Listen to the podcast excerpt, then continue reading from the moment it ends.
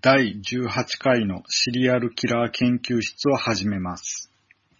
以前に津山事件については有名なのでやりませんと言っていたのですが、ちょうどいいタイミングでトイムツオの資料を見つけまして、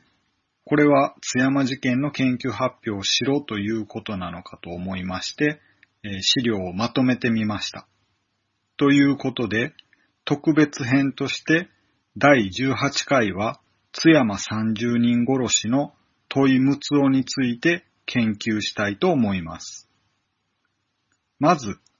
今回参考にした資料である岡山県警察史下巻には次のような記録があります。書いてある年齢はすべて数え年齢になります。当時は数え年齢が使われていたからです。一歳引くと現在使われている万年齢になります。では記録を読みます。えドンと弾けるような音が突如夜のしじまを破ったが、まだ気づく人が少なかった。続いて、ドン、ドンという鉄砲の発射音が起こり、同時に、助けてと悲鳴が上がり、さらにこの音がだんだんと近づいてくると、何事か重大な異変が起こりつつあることが村人たちに分かり始めた。同時にこれは、かねて心配していた同部落のトイムツオ22が人殺しを始めた。そして鉄砲を撃ちながら手当たり次第に殺戮を加えて回っていると感じたとき、村人は恐怖におののき、逃げ自宅を始めたが、それよりも殺戮者の襲撃の方が一瞬早かった。表出入り口のつっかい棒を必死で押さえ、侵入を防いでいた者は、板戸もろとも打ち倒され、園から走り出た者は、背後から狙い撃ちされた。ある若夫婦は、一つ布団の中で並んだまま射殺された。ということで、82年前に起きた津山30人殺しは、被害者の多さもさることながら、状況の異常さも特筆すべきものがあって、日本の犯罪史上、とても有名な事件です。横溝正史のミステリー小説、八墓村のモデルにもなっていますし、このような事件の解説、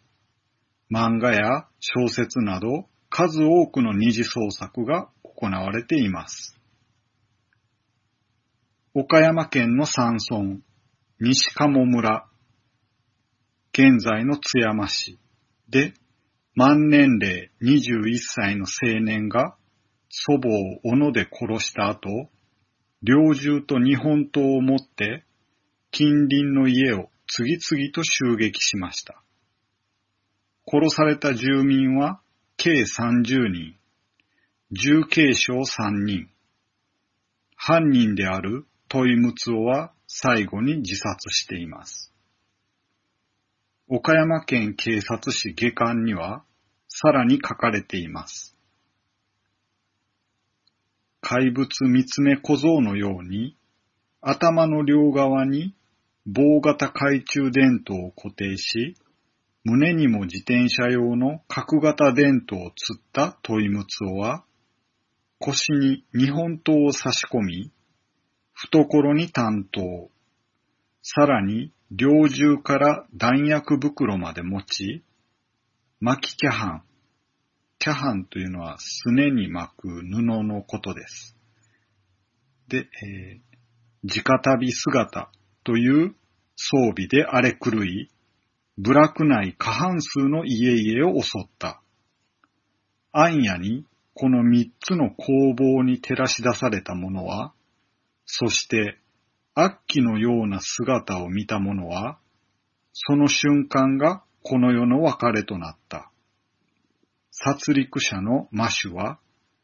幼児、老婆の見境なく降り注ぎ、午前3時頃走り去った。この事件には様々な背景が絡み合っていました。地域が閉鎖的であったこと、村の男女を中心にした恋愛関係、人間関係の複雑さ、結核に対する差別、徴兵検査の意味、容疑者の心理的な問題などです。そのため、この事件に触れることは長い間タブーとされていました。片浩二さんが書かれた昭和犯罪史という本には次のように書かれています。昭和12年末には岡山県下の山村で怨恨による四十数人殺しという殺人事件があったが、その新聞記事など、どこを探してもない。おそらく、地方紙にほんの小さい形で報道されただけだと思われる。というように、この本では時期も人数も間違っていて、事件の規模に比べて当時の情報の少なさが伺えます。1938年5月22日付、21日発行の東京朝日新聞の、えー、夕刊2面の記事の見出しは、32名を殺傷する、失恋、病苦に狂う農村青年、岡山県下の鬼熊自殺でした。記事の内容は、次のようなものでした。津山電話。21日午前1時40分頃、岡山県戸俣郡西鴨村あざ雪重平井農業問いむつお22は部落への送電線を切り、頭にナショナルランプをくくりつけ、イノシシ狩り用口径12番10連発の猟銃と日本刀を携え、まず自分の母、これは、えー、祖母の誤りだと考えられます。の首を斧で跳ね、即死せしめた上、林家の女性47方に侵入。女性に重傷を負わせ、かっこ、えー、午前9時死亡。娘21を即死せしめ、ついで日本刀と猟銃で次々に部落民27名を殺害。さらに2名に重軽傷を負わせ、中国山脈内に遁入。午前10時半ごろ、道村青山の荒坂峠付近の山林中で猟銃を持って自殺をした。犯人問いは小学校時代、級長を務めた秀才であったが、小学校教員検定試験の勉強中、神経衰弱となり、全時凶暴となってきた。平素はごくおとなしい男であるが、この強行は計画的なものとみられ、強行に用いたイノシシ狩り用の猟銃のごときは、2、3年前から同人所有の他一端部を売って買っていたものである。また、犯人は肺病で近所の者ののけ者にされ、しかも最近女の問題で失恋していた。以上です。この事件についての東京朝日新聞の記事はこの一本だけでした。一方、東京日日新聞も5月22日付夕刊は2面トップで大きく報道されています。見出しは、就寝中の村を襲い、猟銃で30名を射殺す、というものでした。被害者の氏名一覧が載っているようです。岡山県警察部から内務省宛ての公電も掲載されています。さらに、午前3時頃、道村、習いの民家に立ち寄り、紙と鉛筆を出させ、目的の人物を殺すまでは俺は死なぬ、と書き記し、再び闇の中へ姿を消した、という記述もあります。次のような警視庁鑑識係長の談話も掲載されています。単独犯行であるのと、被害者の数において、我が国犯罪史上のレコードであるとともに、世界犯罪史上にも特筆さるべき事件である。岡山の地元紙である合同新聞、現在の山陽新聞の5月22日付夕刊では、ほぼ2面全部を使って報じています。戦慄28名を射殺、9連発の猟銃を乱射、12個の寝込みを襲撃、根業作集、西鴨の攻撃などの見出しで、内容はほぼ全国紙西と同じでした。この新聞には、被害者と容疑者の家、犯人の登った電柱の写真が掲載されていました。鬼熊の見出しが複数登場することが特徴的です。1926年に千葉で起きた鬼熊事件というものがあります。この時にはすでに12年経っていて、鬼熊こと岩淵熊次郎が殺したのは3人と、えー、津山事件の10分の1でしたが、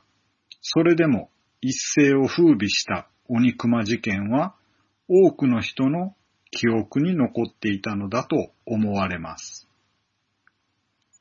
ムツオは3通の遺書を残していました。東京朝日の5月22日付長官では、社会面2段で、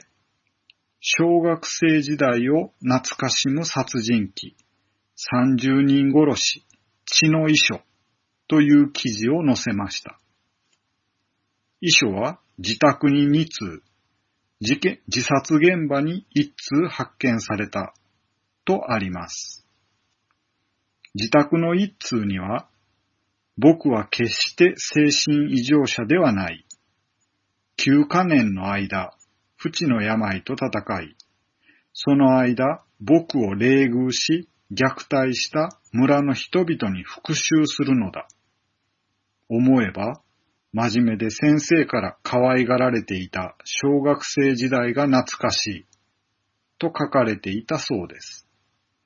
自殺現場の一通には、次のように書かれていました。復讐の機会は3年前から狙っていた。今日結婚の動機は、自分に背いて嫁いだ女が里帰りしていたからだ。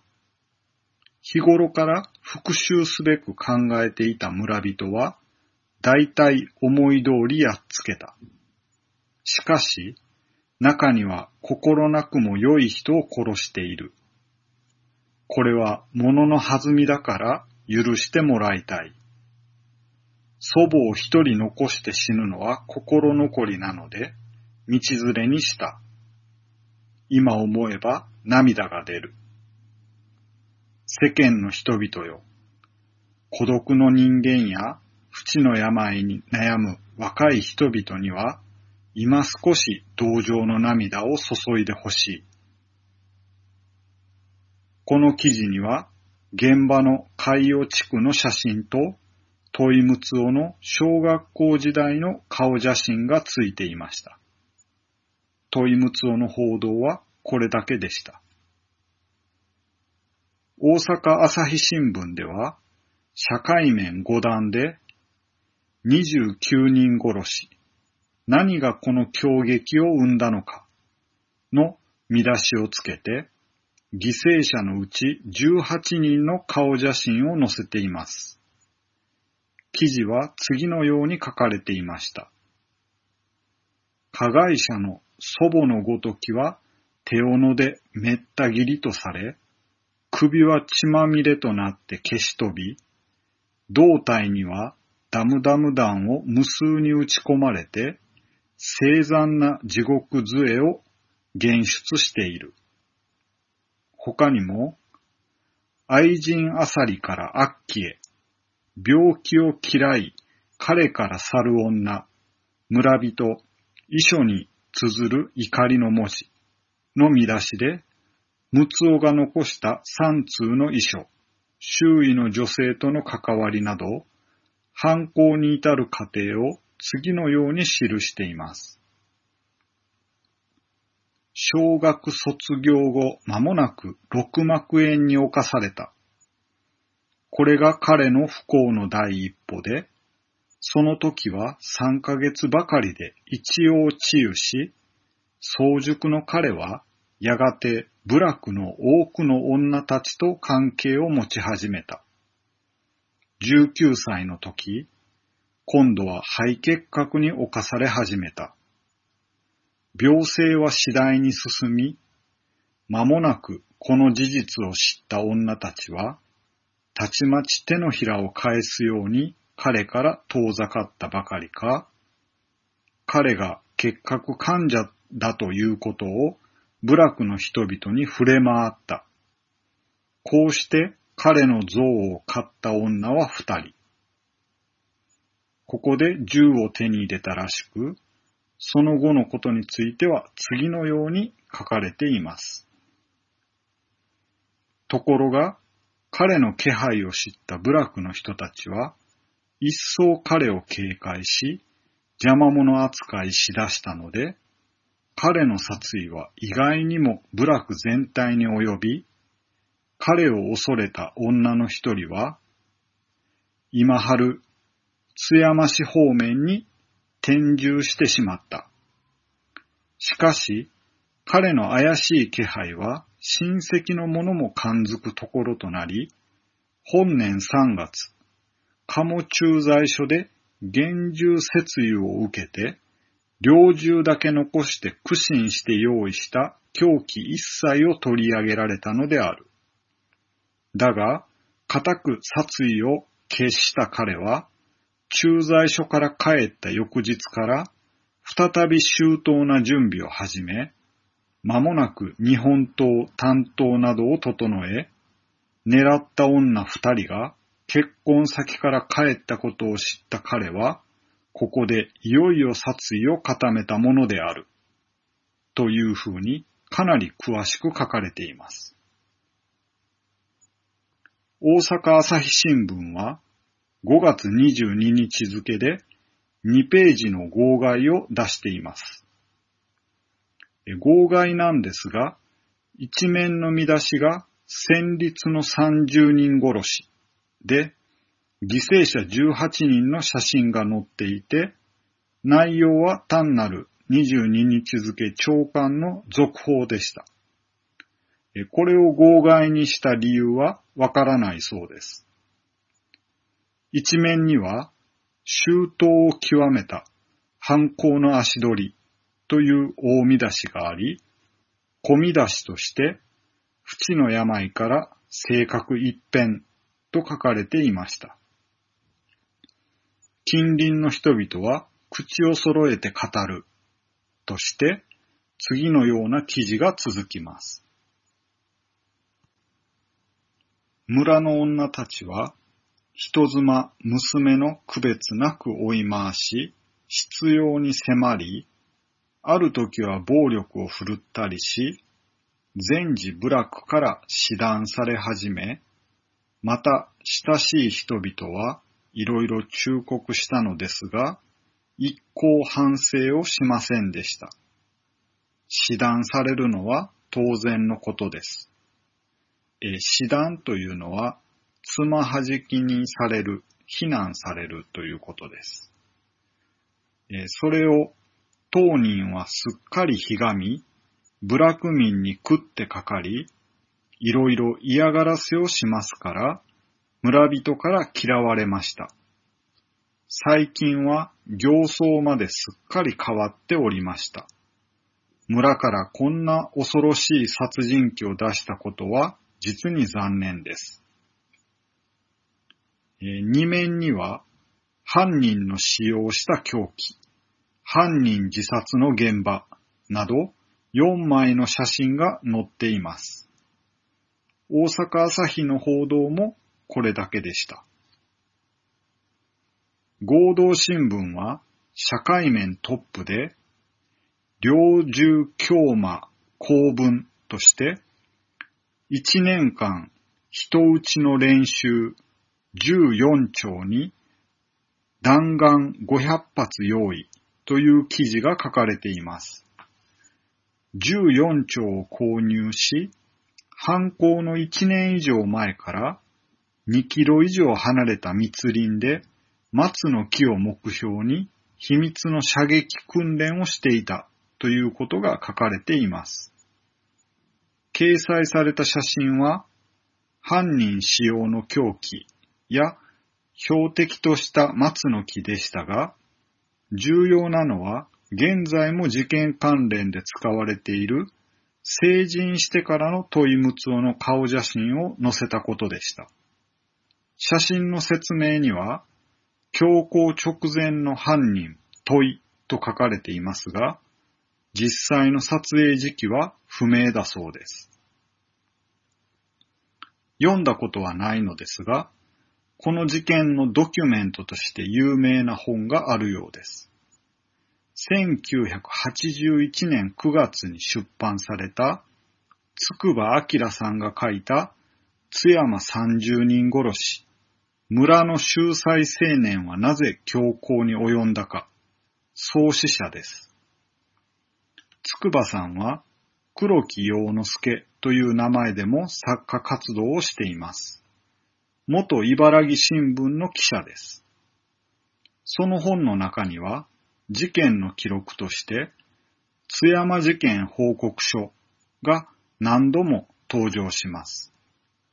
表紙の写真も載っていて、司法省検事局が事件から約1年半後の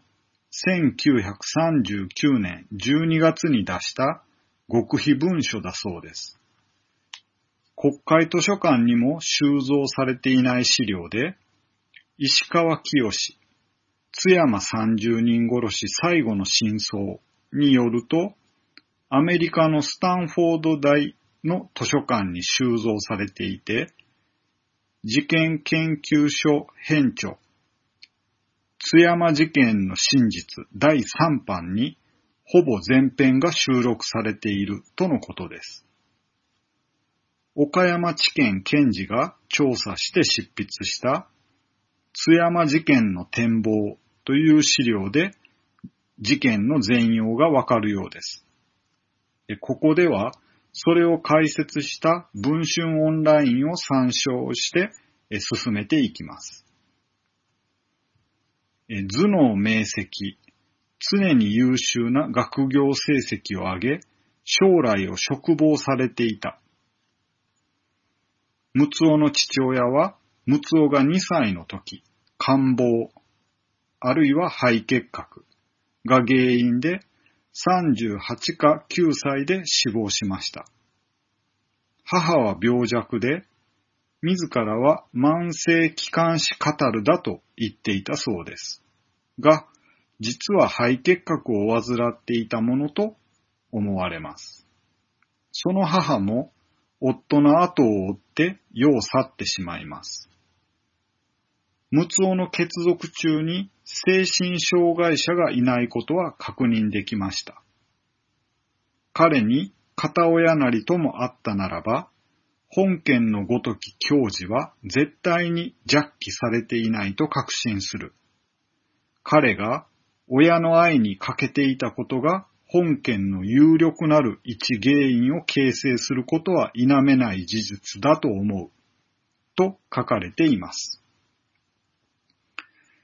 両親が死亡したとき、一丁三単の田畑と約八単の山林が残されていて、相当裕福な農家だったことが想像できるようです。一丁三単というのは3300坪。東京ドームのグラウンド全体で3900坪ですので、かなり大きな農地が残されていたようです。彼が6歳の時、彼と姉は祖母に連れられて、祖母の郷里である海洋地区に移住しました。兄弟は、ただ祖母を頼りに、その盲目盲目的愛のうちに養育せられて成長したため、自然無痛はわがままな性質となってしまったとあります。満14歳で小学校高等科2年を卒業します。病弱で欠席しがちでしたが、頭脳明晰、常に優秀な学業成績を上げ、将来を嘱望されていた。同級生らの気受けも良く、常に級長または副級長に選挙せられ、まさに模範的小学生であった。ただ、家庭的事情によるか、はたまた病弱のゆえか、性格陰性であって、快活明朗を書いていた。なんとなく寂しさのある生徒だったということである。将来、生来、孤独の太ちで、先輩、親族、友人間には指導者となったり、信仰を結んだりしたものもなく、その他、本人の性格に特別の影響を与えた人物は全くないということです。卒業の時にその能力を惜しんだ担任教師から上級学校に進んだらどうかと勧められましたが、孫一人の祖母は彼を手放すことを外縁ぜず、そのためにそのまま家に残ることになったとのことです。その卒業の春、六膜炎、えー、主として結核菌によって起こる胸膜の炎症のことなんですけども、その六膜炎を患い、えー、約3ヶ月間ブラブラして過ごしました。身体的にも農業を続けることが難しいのを自覚しましたが、確固たる脂肪を立ててこれに邁進せんとするだけの気力もなく、何の目的も何の希望もなく、毎日毎日を過ごしていくに過ぎなかった、ということでした。六膜炎も落ち着いてきたので、旧制中学、高校に進まなかった農家の指定を教育する実業補修学、実業補修学校に入り、さらに、えー、徴兵検査まで軍事演習や実業教育を施す青年訓練所にも入りましたが、いずれも病気を理由に欠席しがちでした。かくするうち、その陰鬱性は次第に深刻化し、外出を好まず、部落の青年団、及び隣人たちとの交際に無関心となり、親族らより注意しても、青年団の会合や夜景などにもあまり出ず、また近隣の寄り合いごと、崩壊、葬式などにも顔を表さず、入営兵の見送りなども怠りがちで、次第に孤独に陥り、終日家に環居してこたつにあ、こたつに当たり、雑誌を読む程度で他になすこともなく図食を続けていたと書かれています。1934年3月、ムツオが満17歳の時、姉が他の地区の男性と結婚して家を出ました。事件の4年前のことです。語るべき相手もなく、一層孤独の癖を増し、ますます宝珠怠惰に陥り、労働を嫌い、家業の脳は置いたる祖母の手一つに任せて、自らは時折その手伝いをなすに過ぎない状態であった。ということです。1935年の初め頃、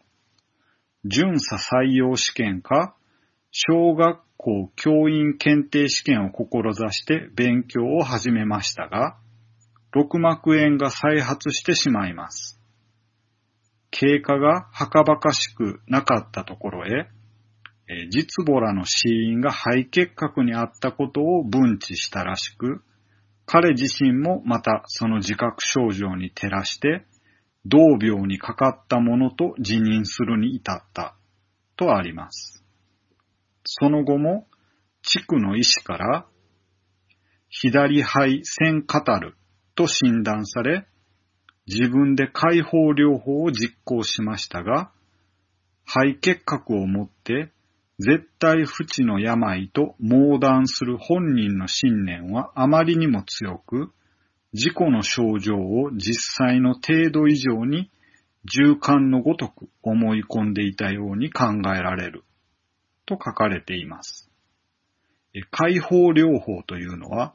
海の溜まった部分を切開して開くことなので、自分で胸を切開して海を取り出したということになります。かなり我慢強いというか、思い込みが激しいというか、激しい性格のように思います。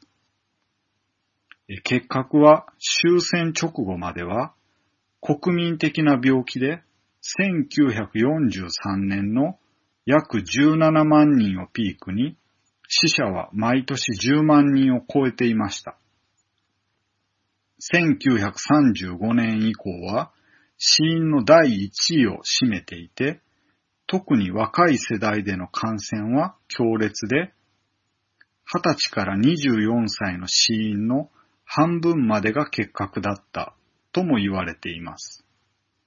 そのせいか、当時はサナトリウムが出てくる小説や漫画のように、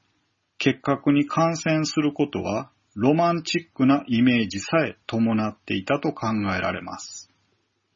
ムツオも地元では秀才の誉れが高く、農家の青年にしては色白であったため、イメージに合っていたのかもしれません。しかし、周囲の反応はどうだったのかについて、精神病理学の立場から現地調査を繰り返してまとめられた中村和夫自殺精神病理学的考察に書かれています。部落には肺病患者が多いというわけではないが、肺病とハンセン病、雷病に対しては極端に嫌悪する風習があった。現鴨町長三島氏は健康対策に非常に熱心な人で、例えば保健所の結核検診の際、昭和37年の受診人員は全町民の99%であったとのことであった。三島町長の語るところによれば、当時の町民の結核に対する嫌悪の気持ちは、並大抵でなく、結核は遺伝であると信じ、肺病患者が住んでいる家の前を通るときは、口や鼻をハンカチで押さえて通るような状態であったとのことである。と書かれていました。1937年3月、満20歳、20歳の成人を迎えた陸奥は、正式に家督を相続します。同年5月には徴兵検査に臨みました。この津山事件の展望には次のように書かれています。軍医より十分な静養をなすよう注意せられ、かつ書類に肺結核患者と記入せられたのを見て、ますます悲観し、自己の死期、近きにありとなし、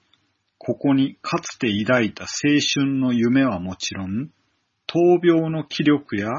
生きていく希望すらも喪失し、全く自暴自棄の虚無の闇底に落ちていった、とのことでした。津山三十人殺しには、陸奥が西鴨村役場に届けを出しに行った際、同じ地区の住民である平時係職員に、わしは肺病ですけん、よろしくお頼み申しますがの、と言ったと書かれています。そして5月22日に津山市で行われた徴兵検査で軍医に結核と宣告されると泣き出しそうな顔になり、軍医殿、ほんまに結核ですけんの、もう一遍よく見てつかさい、と懇願しました。軍医に怒鳴りつけられると、服を着ながら、わしはやっぱり肺結核じゃった。と、一緒に検査を受けた同じ村の男に話しかけたとのことです。それまで、六膜炎や肺腺カタルと診断されていましたが、肺結核とは確定していませんでした。ここでムツオは自分が肺結核であると確信します。身体検査を総合した結果は、兵種だったとされます。甲乙兵ですので、上から3番目です。不合格ではありませんが、適さないという扱いだったようです。徴兵検査の結果は、甲乙兵帝母の5種類に分かれていて、乙にはさらに第1種と第2種がありました。一番上の講種は身長155センチ以上で身体強健なもの。二番目のオツ種は公種に次ぐものとされました。公種と第一オツ種が合格で、その年12月以降に入営する現役兵として徴兵されます。兵は現役に適さざるもの。帝は兵役に適さざるもの。で、母種は翌年に再検査の不合格という扱いです。受験者の約半数が公と乙だったそうです。兵種は徴収を免除されて国民軍の要員になるが、平時は名目的であったとしていることから、名目上は合格ですが、実質的には不合格ということだったようです。ムツオにとって、この徴兵検査不合格は大きなショックだったようです。吉田優、吉田博の日本の軍隊には、この徴兵検査は重要な人生儀礼の場でもあったと書かれています。人生儀礼とは、人が生まれてから死ぬまでの間に、身体の発達や精神的な成長に応じて体験しなければならない儀礼や儀礼的な意味合いを持った試練のことを指す。若者たちは徴兵検査を終えることで初めて一人前の男とみなされたのである、とあります。この本によると、戦前の農村社会を記録した本には、男子は徴兵検査が済むか、除隊してくると結婚話が盛んに出るという証言があるということです。ムツオはこの徴兵検査に合格し、兵隊に行くことで今までの流れを断ち切ろうと考えていたと思われます。むしろ、この通過儀礼を経験することで、生まれ変わることができるという希望があったと思います。しかし、その通過儀礼に失敗したことで、次のような状態になったと、津山事件の展望には書かれています。それ以来、彼の性格は一変し、極端に猜疑心深く、事物に対する認識ないし判断も甚だしく変気、常識外れで風変わりなことです。えー、ことごとに変質的な考え方をなし、ことに道義的感情が鈍り、極端に主が主義、自己中心主義的傾向を示し、自己の行為に対する反省力薄弱となり、その行動上記を逸し、むやみに近隣の不女子に手を出し始め、ために甚だしく部落民から剣をせらるるに至った。この時期に、ムツオは、電畑と山林を担保に、600円を借りて、7月にはその金のうちから津山市の重宝店で猟銃一丁を購入します。警察から猟銃免許を取得しました。それから別の猟銃と交換して改造して毎日のように射撃練習をするようになります。このことからも徴兵検査の不合格が犯行のきっかけになったのは間違いないように思われます。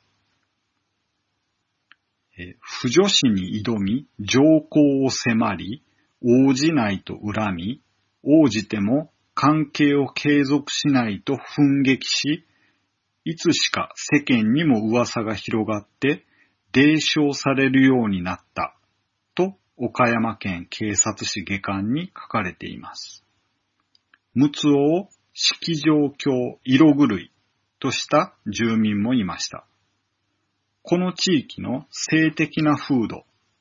いわゆる予売の風習について事件当初から語られていました。津山事件の展望にも、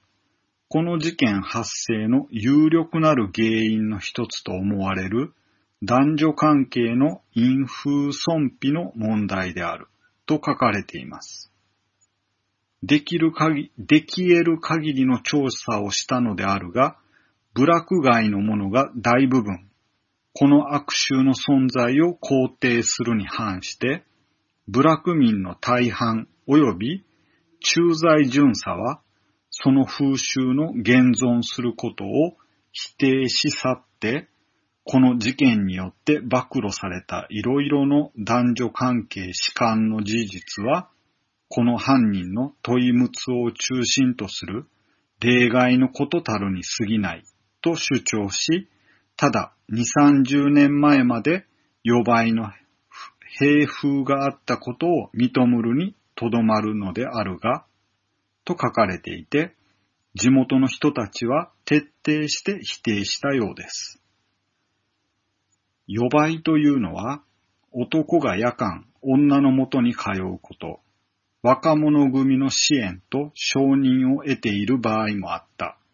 とのことで、民族学の柳田国夫は、男女の呼び合う歌書きの名残であって、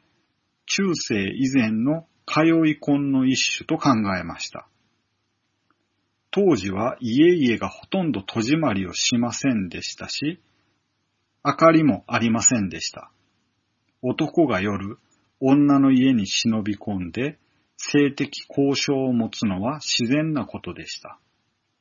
地域によってそれぞれ取り決めや条件が違いましたが、農村や山村などではほぼ全国的に行われていたとされています。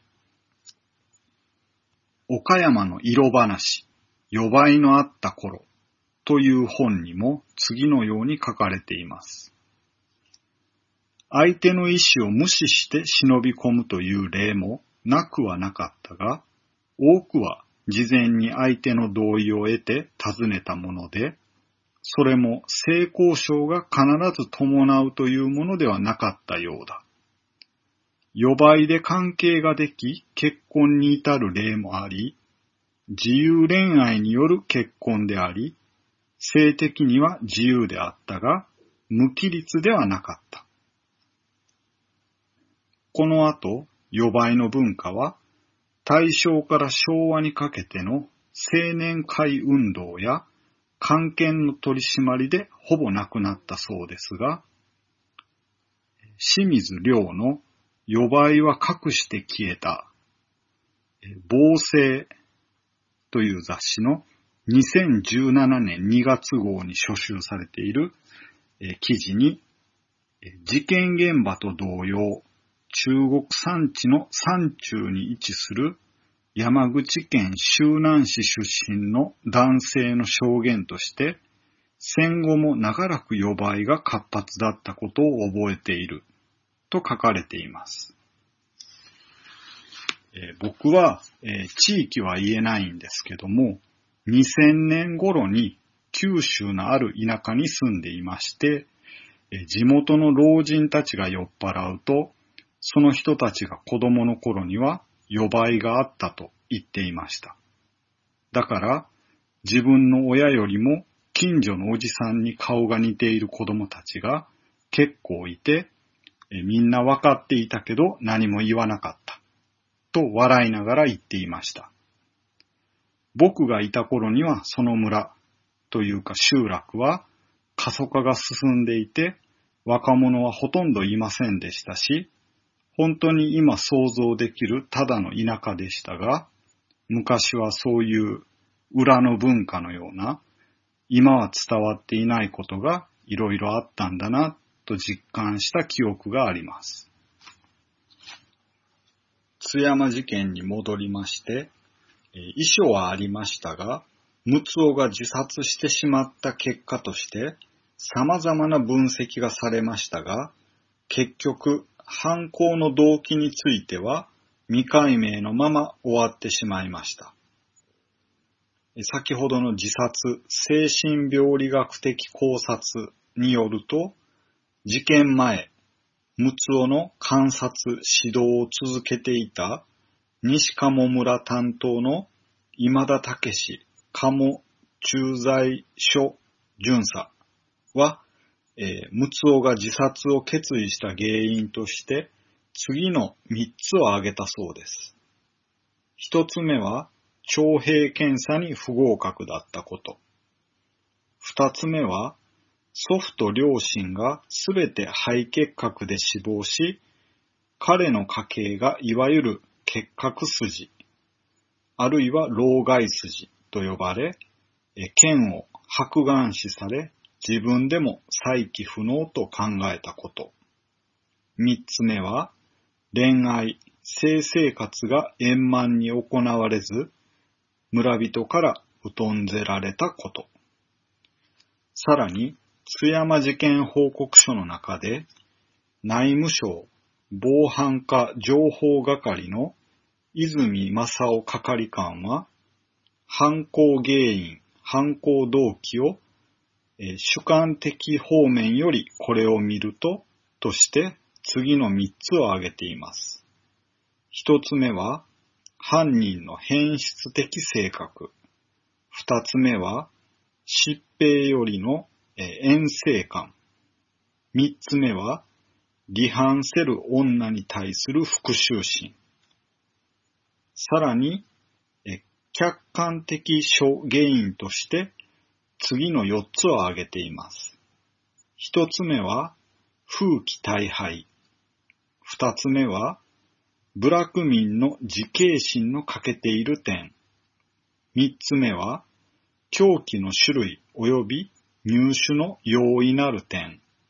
4つ目は、地理的関係。田舎であったということのようです。自殺精神病理学的考察には、客観的諸要因のうち、風紀大敗は、部落の人たちは全面的にこれを否定している。特に指摘されるほどの乱れはなかったようである。と書かれていまして、その他の項目についても、彼が殺傷事件を起こさねばならなかった原因ではないと断言しています。さらに主観的原因3項目のうち2番目の遠征感は殺人の動機というよりむしろ自殺しようと考えるに至った動機と見るべきであり3番目の復讐心も離反した女を殺害する動機であっても、33人殺傷の動機ではないと言い切っています。1番目についても、原因、動機に密接に関連することではあっても、原因、動機そのものではないとしています。そして、第5の客観的原因として、ムツオの性格と心理構造を取り上げています。大量殺人者であった彼は、決して残忍性がその根本的な性格、特徴をなすものではないと強調しています。彼の犯行後の遺書は強い罪悪感で満たされており、憎しみよりもそれが強く強調されているのを見ても、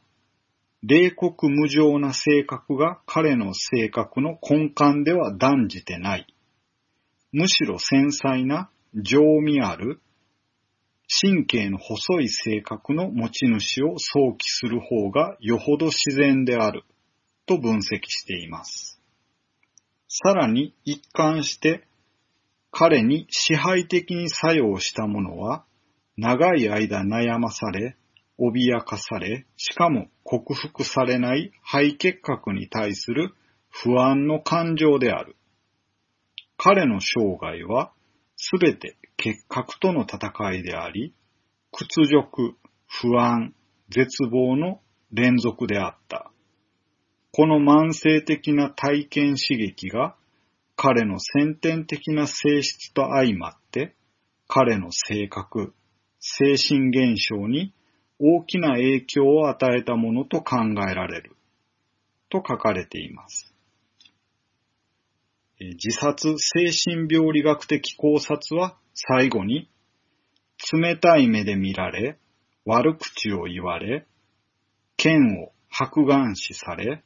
憎しみ蔑まれ、辛く当たられるのが、すべて肺結核のためだとムツオが考えたとすれば、それは彼の性格特徴からの妄想的固執傾向だと指摘して、次のように結論付けています。彼が肺結核に対して長い間激しい抵抗を感じており、それに関連して関係妄想が発展し、ついには極めて苦しい内的葛藤のもとに自殺を決意し、道連れ的大量殺人事件に移行したのである、ということでした。自殺精神病理学的考察でも指摘されていますが、ムツオの3通の遺書には、国家や時代を意識した次のような記述があります。小さい人間の感情から一人でも殺人をするということは、非常時価の日本国家に対してはすまぬわけだ。と、えー、自宅に残された宛先のない遺書には書かれていました。これについては、津山事件報告書に収録された三つの遺書に現れた犯人の倫理観という項目で林隆之、えー、岡山地裁検事局思想係検事が次のように分析しています。犯人のどこかに国民的道徳がメスのようにではないが光っていて、自分が結婚しようとする犯罪との間に常にある葛藤があったことだけは確かである。姉宛ての一通には、こういうことは日本国家のため、地下にいます父母には甚だすまぬことではあるが、同じ死んでもこれが戦死、国家のために戦死だったら良いのですけれども、やはり事情はどうでも滞在人ということになるでしょう。という部分が見られます。